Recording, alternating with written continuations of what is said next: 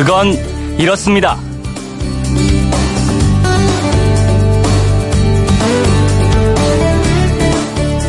안녕하십니까 오승훈입니다. 내려가는가 싶던 기온이 다시 올라간 게 펄펄 끓는 여론 때문일까요? 국민의 노후를 보장하기 위한 공적연금, 국민연금에 대한 여론이 아주 뜨거운데요. 만약 전문가들이 걱정하는 대로 국민연금이 고갈되면 연금 지급이 중단될 수도 있을까요?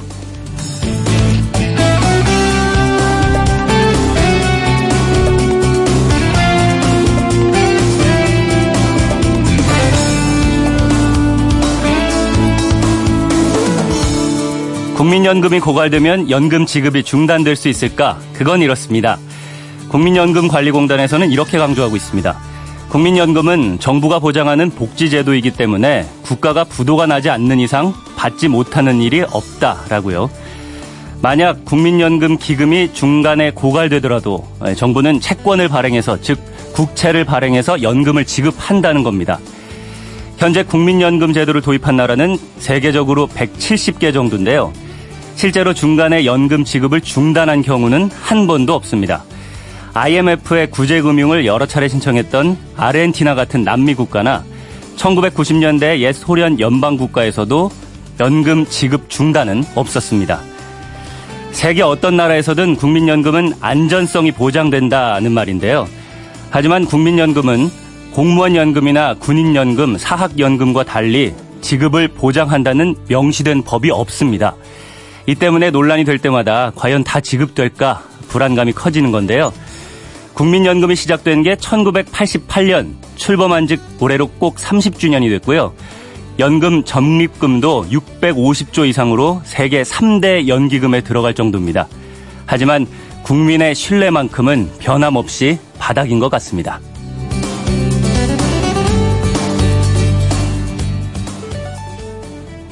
8월 13일 월요일 그건 이렇습니다. 오승훈입니다. 어, 레오나르도 다빈치, 아인슈타인, 피카소, 빌 게이츠, 그리고 안중근 의사, 또 한때 의사로 불렸던 프로야구 봉중근 선수 공통점이 있습니다. 뭘까요? 바로 왼손잡이인데요. 오늘이 왼손잡이의 날입니다. 동서양을 막론하고 왼손잡이로 살아가기에는 불편한 것들이 꽤 많죠. 예, 왼손잡이용 책상을 비롯해서요. 어, 칼, 가위 같은 공구들도 잘 볼 수가 없습니다. 이거는 왼손잡이가 다수가 아니라 소수, 즉 숫자가 많지 않기 때문이고요. 어, 왼손잡이처럼 어디서든 소수에 속하면 이런저런 불편을 겪게 되는데요. 내가 왼손잡이라서 어, 내가 왼손잡이처럼 다수에 속하지 않아서 불편했거나 또 소수를 위해서 이런 건 좀 바꿨으면 하는 것들이 있다면 오늘 함께 문자로 나눠봤으면 합니다. 문자 보내실 때 MBC 미니는 공짜고요. 휴대폰 샵 8001로 보내시는 건 짧은 건 50원, 긴 건 100원의 정보 이용료가 있다는 거 참고하시고요. 방송에 소개된 분들 가운데 선정해서 선물 보내드리겠습니다. 여러분의 많은 참여 기다리겠습니다. 자, 그럼 문자 보내시는 동안에 스포츠 소식부터 들어볼까요? 김태범 스포츠캐스터입니다. 안녕하세요.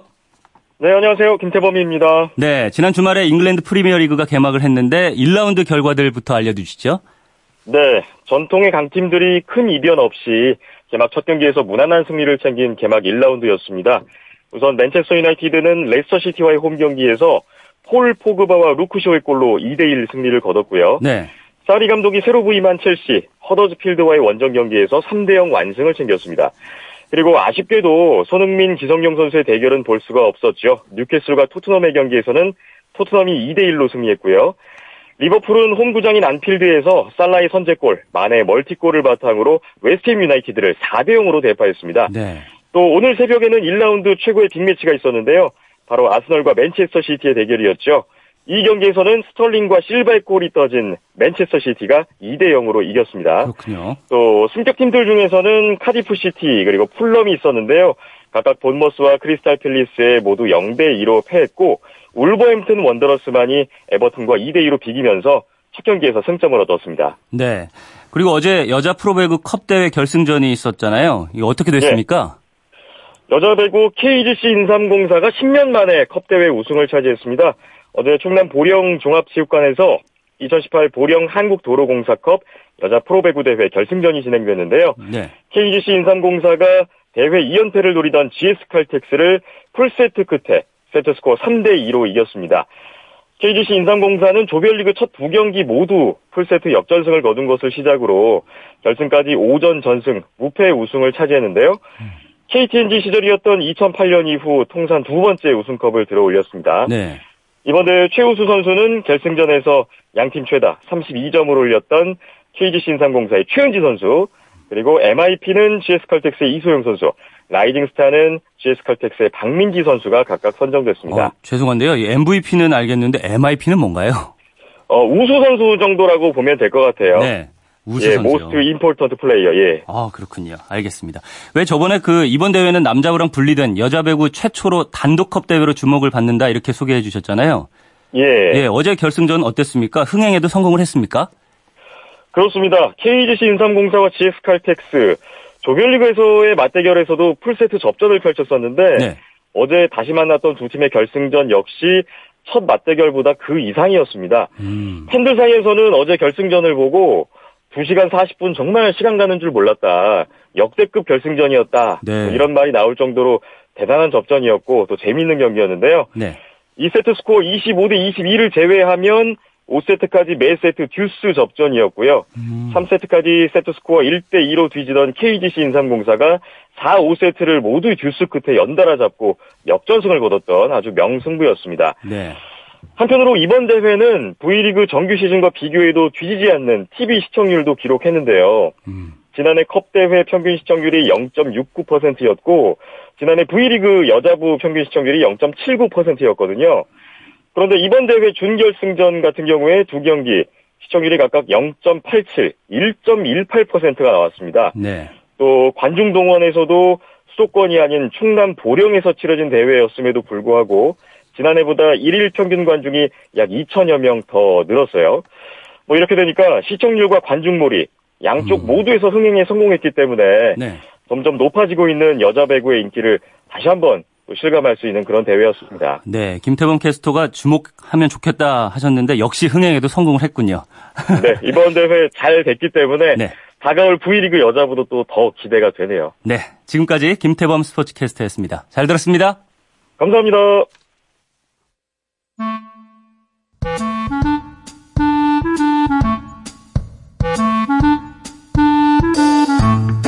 오늘을 꽉 채워줄 생활 정보를 알려드립니다. 오늘을 채우는 여자 배아량 리포터 나와 있습니다. 안녕하세요. 네, 안녕하세요. 네, 오늘은 어떤 생활 정보죠? 이번 여름이 유난히 길고 또 더위도 강력하게 느껴지는데요. 맞습니다. 그런데 아직까지는 폭염이 물러갈 생각이 조금도 없는 것 같아요. 네.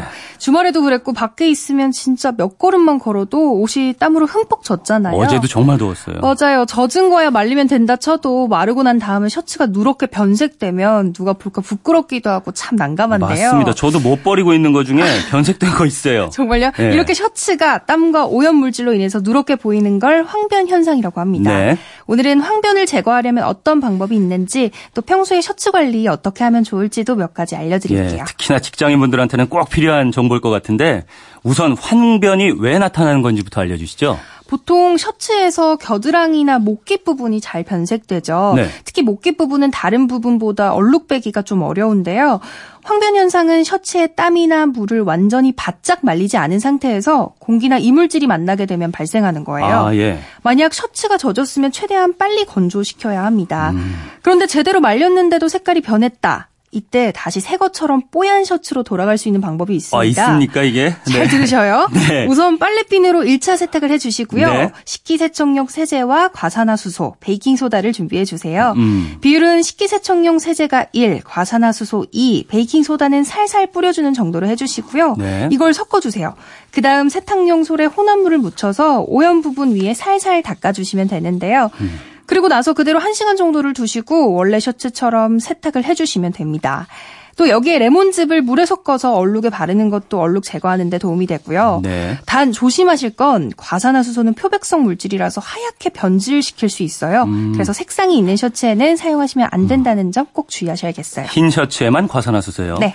어, 셔츠는 주름도 잘 생기잖아요. 맞아요. 이게 다림이 없이 쉽게 관리할 수 있는 방법도 있을까요? 셔츠는 조금만 움직여도 움직인 대로 옷에 주름이 가죠. 맞습니다. 그래서 저는 나가기 직전에 갈아입을 때도 있어요. 네.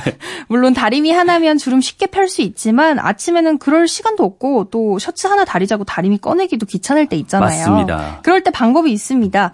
샤워를 끝내고 그 화장실에 셔츠를 두는 건데요. 네. 특히 더운 여름 린넨 소재의 셔츠를 입으시는 분들이 많은데 린넨 소재의 셔츠들이 참 시원하죠. 어 그때 시원하죠. 이제 그쵸 빨고 나면 주름이 많이 가서 골치가 예, 많이 아프셨을 잘안 텐데요. 펴집니다. 예. 맞아요. 이 방법 한번 꼭 써보세요. 준비 끝내고 다시 화장실 들어가 보시면요 아까 걸어뒀던 쭈글쭈글하던 셔츠 주름이 확 펴진 걸 확인하실 수 있어요. 오. 이건요 셔츠가 수증기를 쫙 흡수하면서 주름이 펴지는 원리인데 이렇게 두면 냄새도 어느 정도 잡아줍니다. 그렇군요. 아니면 처음부터 주름 안 가게 하는 방법이 있어요. 빨래한 상태에서 바로 몇 번 이렇게 탈탈 털어주시고 거꾸로 널어주시면 되는데요. 네. 빨래 물이 아래로 쏠리면서 그 무게 때문에 주름이 자연적으로 펴지는 겁니다. 음. 또 옷걸이에 셔츠 걸어두고요. 분무기에 뜨거운 물 담아서 옷에 뿌려주시고요. 강하게 쫙쫙 상하 좌우로 펴주세요. 어, 저는 이 방법 써요. 어, 이거 쓰세요? 네. 여기 헤어 드라이기까지 쐬주시면 효과는 더 좋습니다. 아, 요거 예 추가하겠습니다. 만약에 시간적 여유는 있는데 집에 다리미가 없을 때는 무를 활용, 활용 할 수가 있어요. 무요? 무? 여기서 네. 무는 채소 무예요. 네. 웬 무라고 하시겠지만 예, 웬 무예요, 진짜? 효과가 좋습니다. 네. 물을 깨끗하게 씻어서 적당한 크기로 반듯하게 썰어주세요. 음. 식초와 물을 2대 8 비율로 섞어서 뿌리고 무 조각으로 셔츠 속에 주름진 부분에 문질문질 해주시면요. 다림질을 한 것처럼 주름이 쉽게 펴집니다. 아, 그런데 이게 어쨌든 구겨지거나 뭐 이랬을 때는 이렇게 관리를 하면 좋은데 네. 평소에는 어떻게 관리하면 좋습니까? 날씨가 요즘 같을 때는 습기 잡는 게 제일 중요해요. 아무리 빨래를 잘해도 제대로 안 말리면 꿉꿉한 냄새가 그대로 배기 마련인데요. 건조하실 때 건조대 밑에 신문지 깔아두고 말리면요. 신문지가 습기를 쫙 빨아들이면서 좀 더 빨래가 잘 말라요. 또 옷장 안도 중요한데요. 통풍이 잘 안 돼서 잘못하다가는 옷에 곰팡이가 필 수 있거든요. 그래서 커피가루나 숯, 탈취제를 놓아두면 습기 잡는 데 도움이 됩니다. 그렇군요. 이 셔츠 황변 현상은 식기세척용 세제랑 과산화수도 1대 2의 비율 그리고 베이킹 소다 살살 네. 이렇게 하면 얼룩을 제거할 수 있고요. 셔츠 주름은 다리미 없이 샤워 후에 욕실에 걸어두면 쉽게 없을 수 있다. 그리고 주름에는 무가. 괜찮다. 오늘 새롭게 한 좋은 정보인 것 같습니다. 오늘은 알차게 채울 꽉 찬 정보였습니다. 지금까지 오늘을 채우는 여자 배아량 리포터였습니다. 감사합니다. 네, 감사합니다.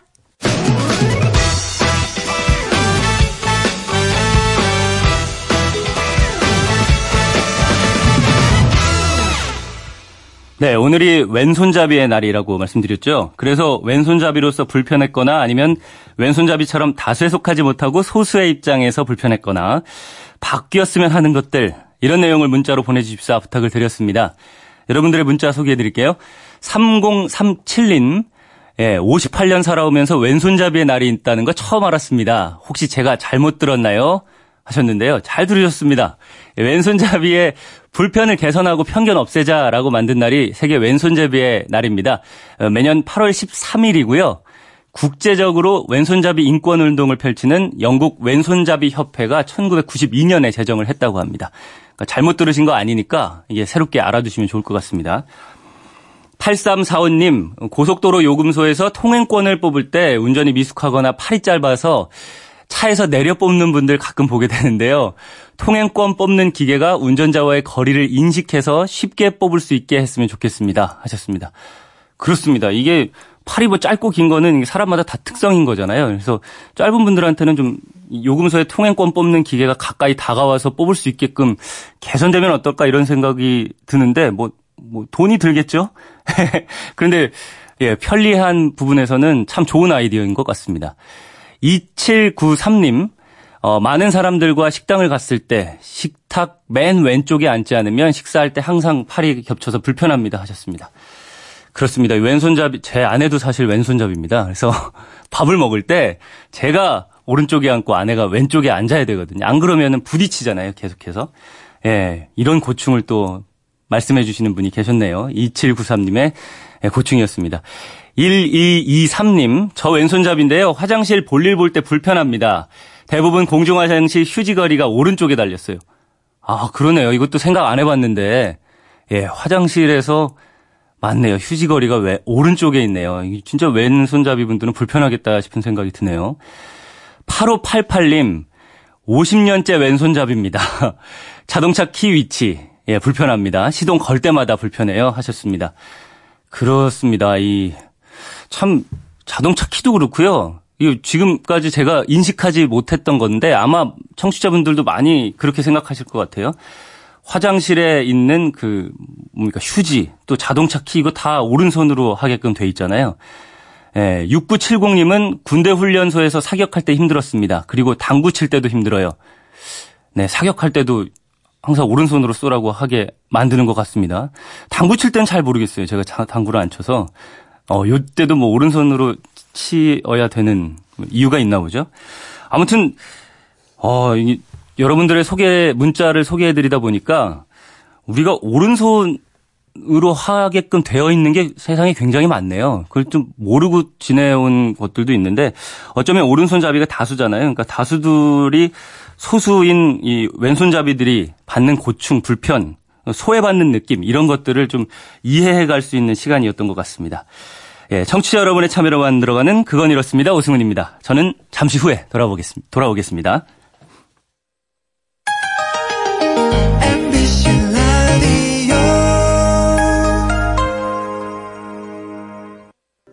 왜라는 말을 다른 나라 사람들은 어떻게 소리낼까요? Why? 세상의 모든 왜라는 궁금증에 대한 대답을 들려드립니다. 궁금증에 대한 가장 친절한 설명서. 그건 이렇습니다.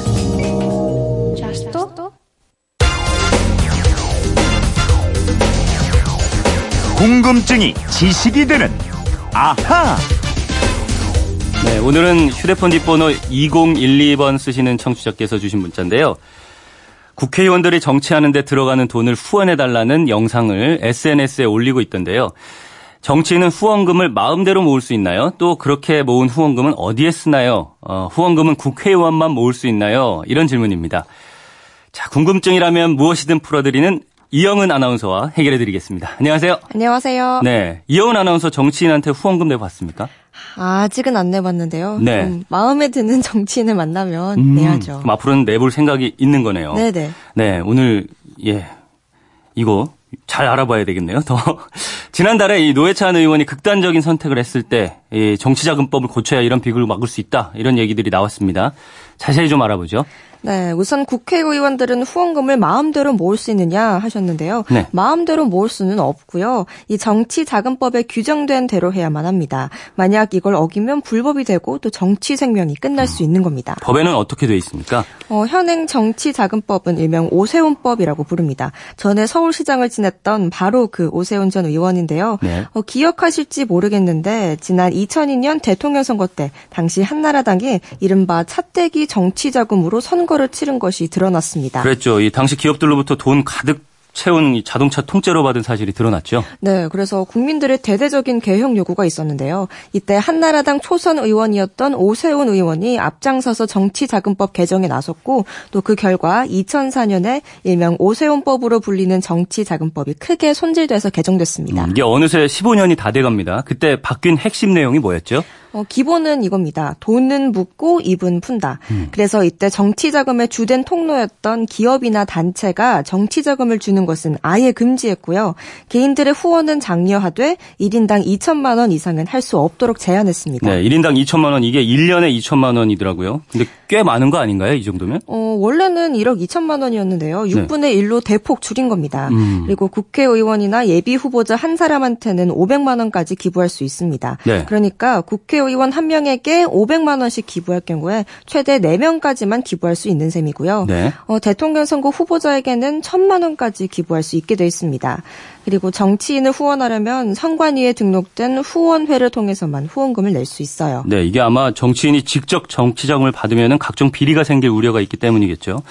이렇게 경, 개인들이 후원을 하면 세금을 돌려주죠? 네, 10만 원까지는 전액세 공제를 해주고요. 네. 10만 원 이상 500만 원까지는 소득 공제를 해주고 있는데요. 네. 만약 제가 어떤 정치인이나 정당에 10만 원을 후원금으로 보내면요, 이듬해 연말 정산을 할 때 제가 낸 10만 원을 고스란히 돌려받게 됩니다. 그렇습니다.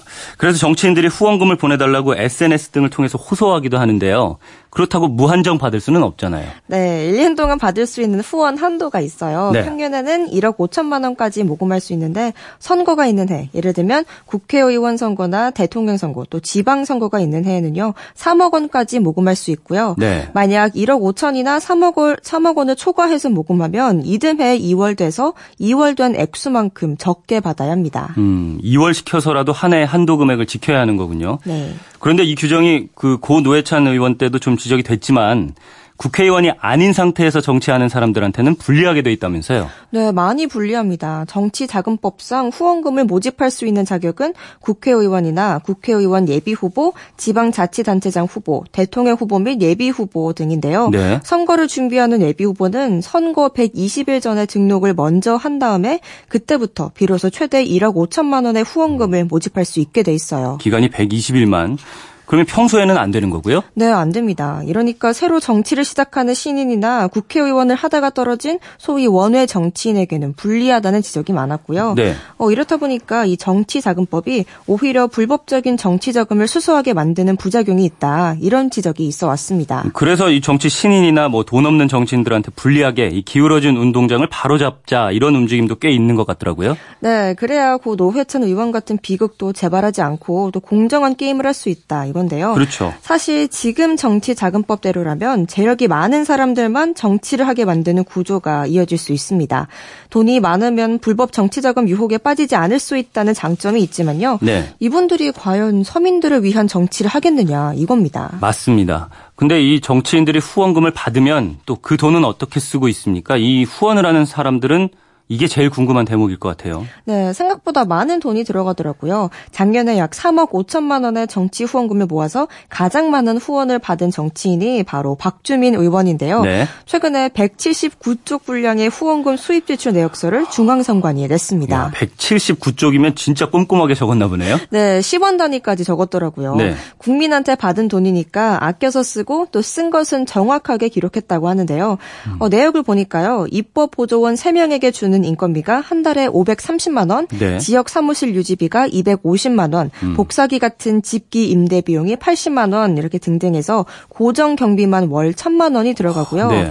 약 50건의 법안을 발의하기 위한 토론회, 간담회 비용도 있고 또 지역구에서 하는 동별 의정 보고회나 의장 보고서 발간 이런 데도 꽤 많은 비용이 들어가고 있습니다. 네, 생각지도 못했던 비용들이 꽤 많이 들어가긴 합니다. 근데 3억 넘게 받았더라도 그렇게 쓰면 정말 금방 나가겠다 이런 생각이 듭니다. 네, 그래서 이번에 또다시 SNS에 돈 달라는 남자라는 이름의 영상물을 올리고 후원금을 당부했던데요. 네. 후원금을 제일 많이 받은 의원이 이 정도인데 다른 의원들 사정은 오죽하겠습니까? 음, 그러게 말입니다.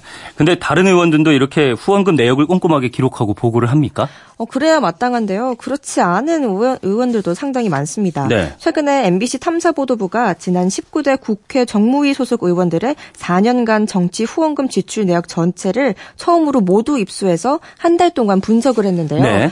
어, 내역에는 간담회 비용, 사무실 유지 비용으로 적었지만 의장 활동과 상관없는 엉뚱한 곳에 쓰고 내용만 그렇게 적어서 보고하는 의원들이 많았습니다. 아, 그러니까 정치인들이 국민들한테 정치 후원금, 정치 자금을 받아서 마치 쌈짓돈처럼 쓰는 의원들도 적지 않다. 네, 그렇습니다. 그래서 정치자금법을 개정하자는 소리가 나오면 그 필요성에도 불구하고 찬성하는 국민들이 많지 않은데요. 네. 이런 부작용을 없앨 수 있는 방안을 먼저 만든 다음에 정치 후원금 한도를 늘리든 방법을 좀 개선하든 할 필요가 있을 것 같다는 생각이 듭니다. 맞습니다. 뭐 국민들 입장에서야 국민의 대표라고 해서 봉사직이잖아요. 뭐 국민들한테 제공하는 금액이지 않습니까? 그렇죠. 부작용을 없애는 게 먼저라는 생각이 듭니다. 네. 2012님 궁금증이 좀 풀리셨을 것 같습니다. 선물 보내드리겠고요. 이영은 아나운서, 이분처럼 궁금할 때는 어떻게 하면 되는지 알려주시죠? 그건 이렇습니다. 인터넷 게시판이나 MBC 미니 아니면 휴대폰 문자 샵 8001번으로 보내주시면 됩니다. 문자 보내실 때는 미니는 공짜지만 휴대폰은 짧은 건 50원, 긴 건 100원의 이용료가 있습니다. 네, 지금까지 궁금증이 지식이 되는 아하 이영은 아나운서였습니다. 감사합니다. 감사합니다.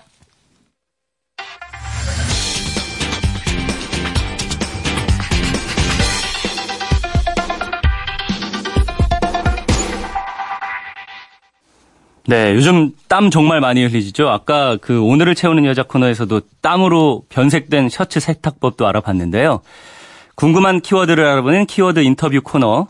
오늘의 키워드 땀에 대해서 이야기해 볼까 합니다. 신현영 명지병원 가정의학과 전문의 연결했습니다. 안녕하세요. 안녕하세요. 네. 우선 선생님 땀은 왜 나는 건지 궁금합니다. 예, 땀을 흘리는 의미는 크게 두 가지가 있습니다. 네. 우리 몸의 노폐물과 수분을 땀의 형태로 배출하는 것이고요. 또 하나는 체온을 일정하게 유지하는 데 의미가 있습니다. 네. 그래서 주로 더울 때나 운동할 때는 땀을 흘리면서 피부 주위에 열을 흡수하게 되죠. 그러면서 증발을 하게 되는데 이게 바로 우리 몸의 체온을 일정하게 유지하는 그런 조절 능력이 작동을 하는 것이고요. 네. 또 긴장하거나 무서울 때 같이 긴박한 위험 앞에서는 교감신경이라는 자연신경계가 자동적으로 활성하게 되는데 이때 땀의 분비가 증가하게 됩니다. 음. 체온 조절을 하거나 노폐물을 분비하거나 아니면은 교감신경이 활성화됐을 때 뭐 여러 가지 이유를 말씀을 해주셨는데 예, 휴대폰 네. 뒷번호 3766 쓰시는 청취자도 이런 질문을 보내셨습니다. 이렇게 여러 가지 이유로 땀을 낼 경우에 땅의 땀의 성분에도 차이가 있는지 궁금해 하셨거든요. 일반적으로 땀의 성분을 보면은 99%는 물이고요. 네. 나머지는 나트륨이나 염소, 칼륨, 질소, 젖산 등을 함유하고 있습니다. 예. 근데 소금 이외에는 거의 소량이기 때문에 물개탄 소금물이라고 볼 수가 있, 는 음, 거죠. 네.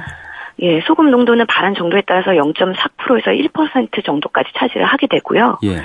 상황에 따라서는 흘리는 땀의 성분에는 큰 차이는 없는 것으로 알려져 있습니다. 아, 그러면은 뭐 경우에 따라서 우리가 땀에서 냄새가 더 난다 이런 식으로 생각이 될 때가 있거든요.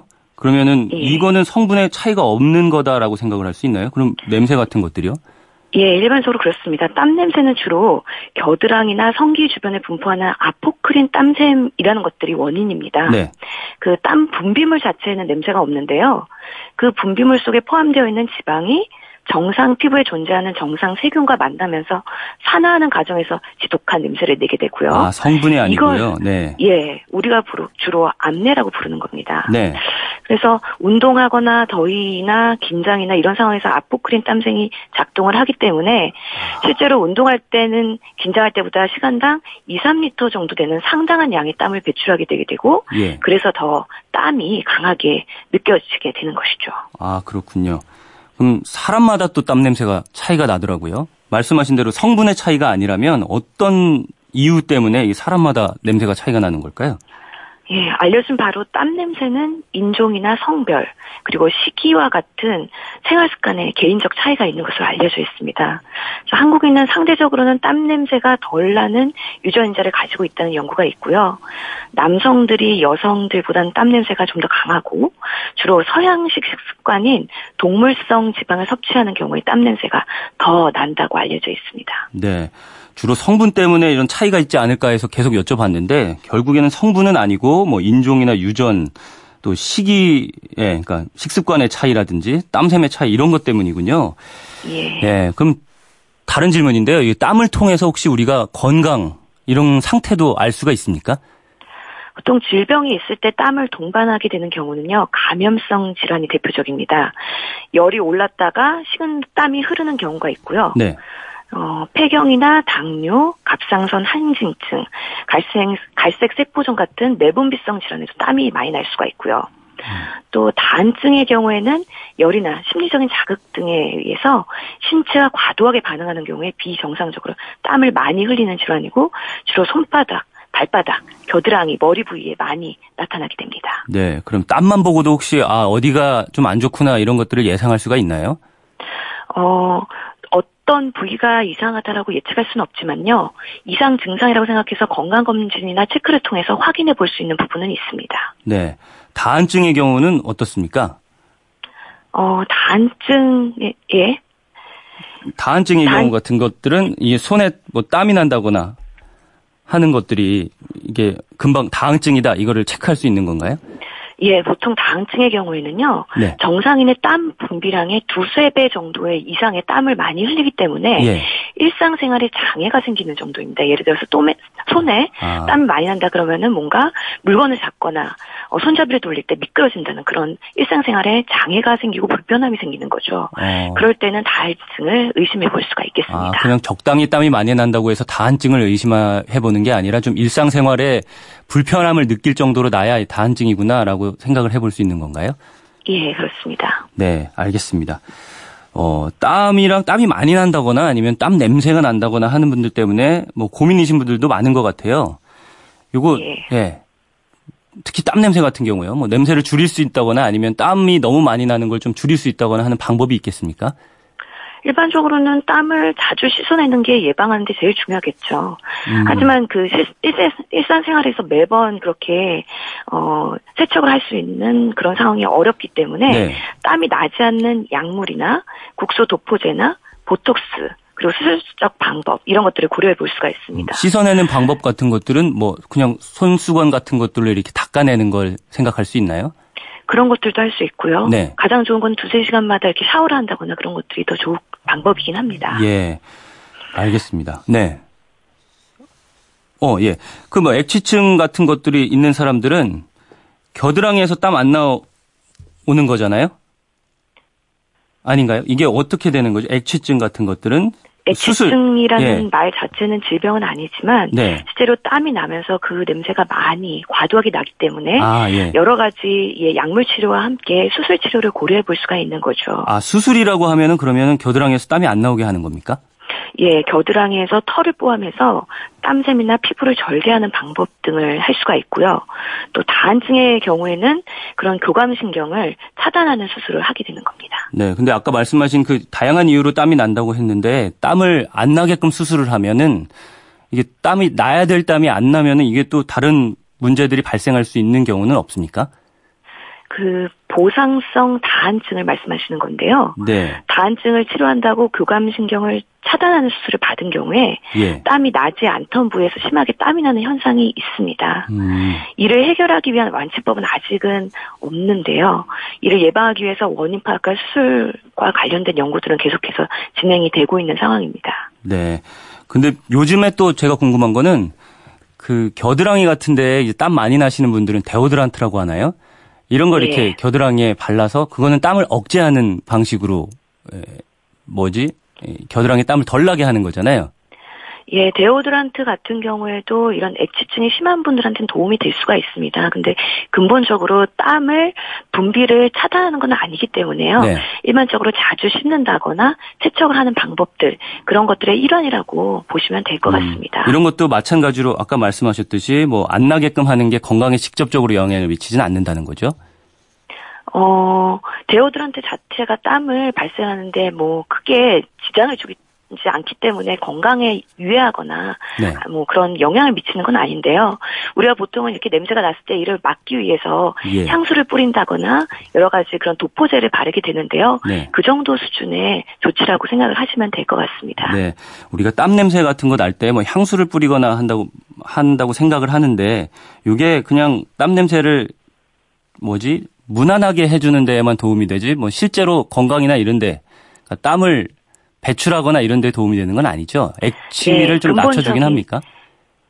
아니요, 그렇지는 않습니다. 그래서 네. 근본적인 땀이 배출되는 과정은 우리 몸에서의 여러 가지 체온이나 아니면은 그 자율신경계의 과정이 때문에 그거에 영향을 주지는 않고요. 네. 땀이 발생해서 뭔가 냄새가 나거나 그랬을 때 이를 커버하기 위한 대체 수단으로 사용을 할 수가 있는데요. 음.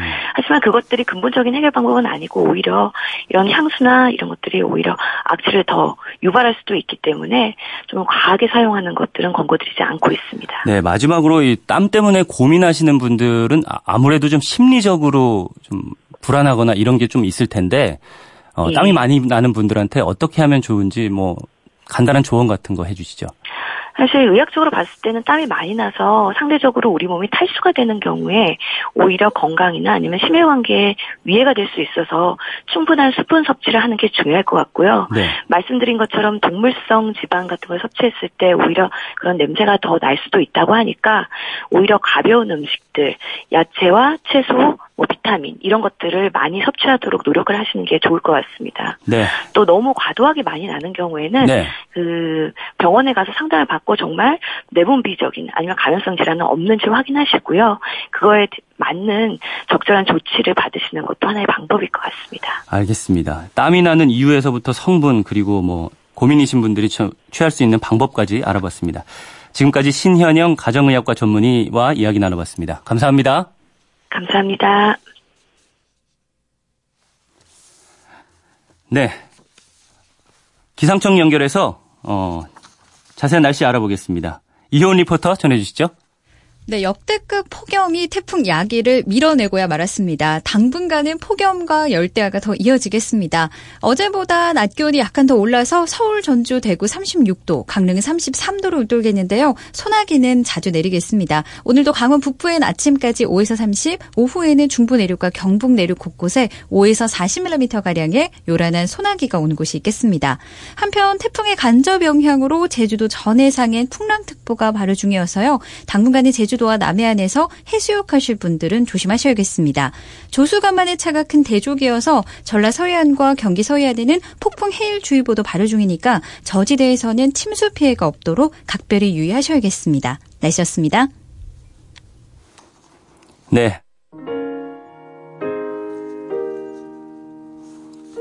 예, 마무리할 시간입니다. 오늘 순서 마지막 곡 정인의 오르막길 보내드리면서 오늘 순서 마무리하겠습니다. 지금까지 저는 오승훈이었고요. 내일 다시 찾아오겠습니다. 월요일 아침 모두 힘내십시오.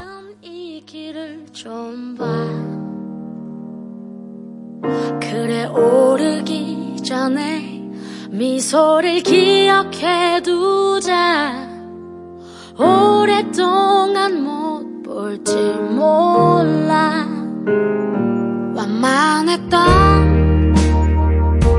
우리가 지나온 길에 달콤한 사랑의 향기 이제 끈적이는 땀 거칠게 내쉬